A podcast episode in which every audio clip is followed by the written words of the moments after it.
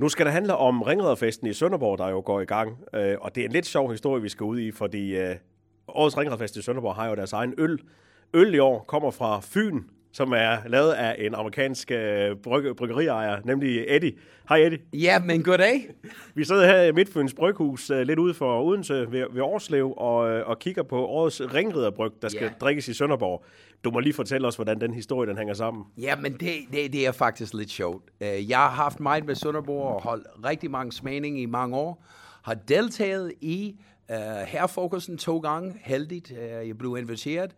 Uh, og, og så det, der sker, er, uh, Fuglsang blev købt af Royal Unibrew, og øhm, um, var ikke leveret til den, den ringredderøl i år. Så jeg blev ringet op af komiteen, og de spurgte, Eddie, kunne du tænke dig? Jeg sagde, det vil jeg da gerne. Og så den ene blev til den næste, til den næste, og vi leverer i år. Og hvordan, øh, fordi sådan en ringrødøl, den skal jo nok smage sådan helt specielt. Var der nogle krav til, hvordan øllen skulle smage, eller var det, var det jer, der selv skulle finde frem til det? Ja, men det er, jeg vil sige ikke, at det er krav, men det skal passe selvfølgelig til en herrefrokost.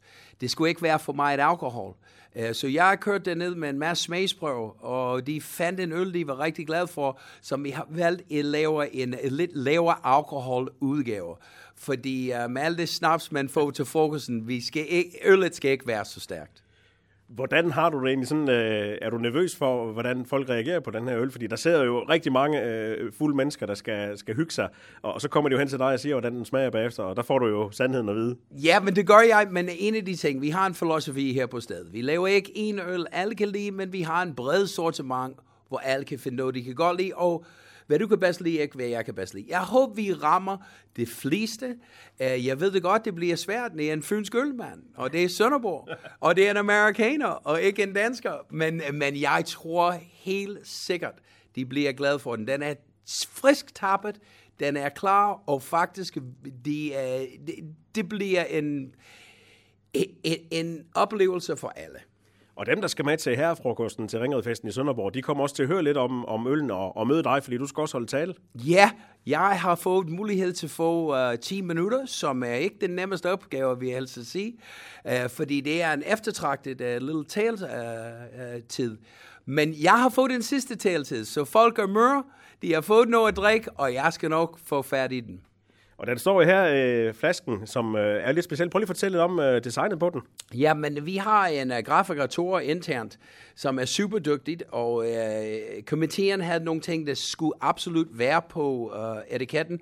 Og så gik vi lidt frem og tilbage, Tore med hans design. Og fordi det er Tour de France, så faktisk en meget særlig udgave, fordi det har vi begge to inkorporeret i uh, etiketten. Så det bliver en uh, lille samleobjekt, tror jeg.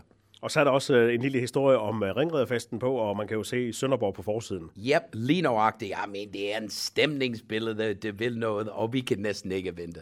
Og så er det jo øh, et spørgsmål om, hvordan den smager. Skal vi ikke prøve at smage på den? Ja, skal vi ikke det? Skal vi ikke det? Fordi vi kan jo snakke herfra til, til juleaften, men øh, Jo, det, er, det kan vi, så nu skal vi give det en. Jeg skænker den op. Den har et godt lyd. Flot skum. Men uh, stilarten er, hvad vi kalder en golden ale. Så det har en meget gyldne farve. Det ligner faktisk uh, solen. Um, den er upasteuriseret, ufiltreret. Let sødme og let bitterhed. Så uh, faktisk en dejlig, frisk lille sommerøl. Klar? jeg skal vi lige smage på Skål. den? Skål! Aha. Ja, den er god.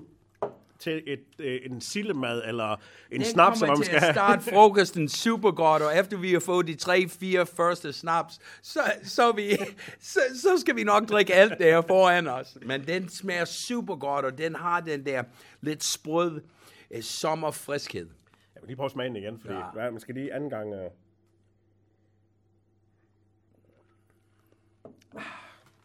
Jamen, det, jeg tænker på, når du laver sådan en golden øh, ale, så rammer man vel også bredt. Ja, det gør man. Den her kommer ikke til at genere nogen. Den er ikke ekstrem, meget let drikkelig, og vi er kun på 4,7 procent, så man kan drikke nogle stykker uden at være, hvad jeg kalder på amerikansk, a window liquor. You know, uh, hvor man bliver... Så det bliver snapsen, der får skylden til frokosten.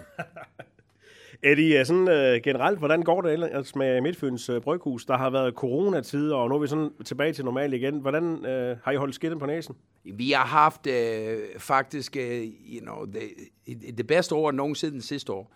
Men vi har kæmpet for det, ligesom alle andre. Det, det skulle være masser af nye tiltag, og og heldigvis, uh, you know, under corona, uh, det har været lidt hjælp fra staten, uh, det var noget momslån, der hjælper med likviditet, men i bund og grund, vi har haft faktisk et, et okay uh, første coronaår, og en forrygende anden coronaår.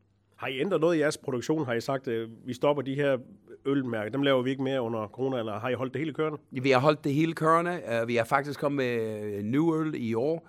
Uh, nu corona er begyndt at spidse en lille smule igen, men vi, vi tager det ikke så tungt nu, som vi har gjort før. Men vi har valgt at, at, at køre, som vi plejer, og um, vi kigger på logistik, indkøb, effektivisering, alle de ting, der kan overhovedet hjælpe bundlinjen og, og, og uh, vores eksistens i, i, i sidste ende.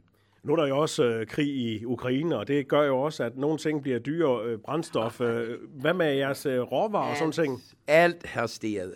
For pap, papir, etiketter, malt, humle, gær, energi, benzin, diesel. Vi er ligesom ganske almindelige forbrugere. Vi er ramt overalt. Uh, og det er, det er noget, vi skal håndtere nu. I mean, det er corona, og så kører det godt, og så kommer krigen.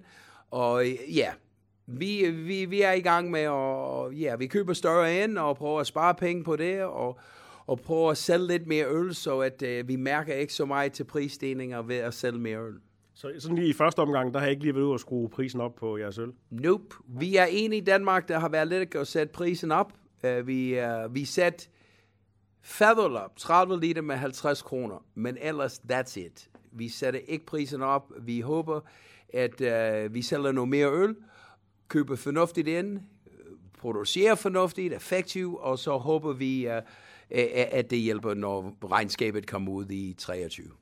Nu sidder vi her og nyder en rigtig dejlig sommerøl. Det er sommer i Danmark, men det var vel ikke længe mere, end I begynder at tænke juleøl? Ja, men den er vi i gang med. Jeg tror, uh, Inden for det næste uges tid brygger vi det første jul, så julestout bliver sat over, jeg tror, det er 5-6.000 liter, vi, sætter, vi brygger i næste uge. Så kommer der julestemning her i bryghuset. Ja, men det er, det, jeg synes, at når man har et bryghus, og man har med øl, det er altid julestemning. Eddie, lad os uh, drikke ud og nyde ja, den gode uh, ringredderbryg. Tak. tak for snakken. Ja, selv tak.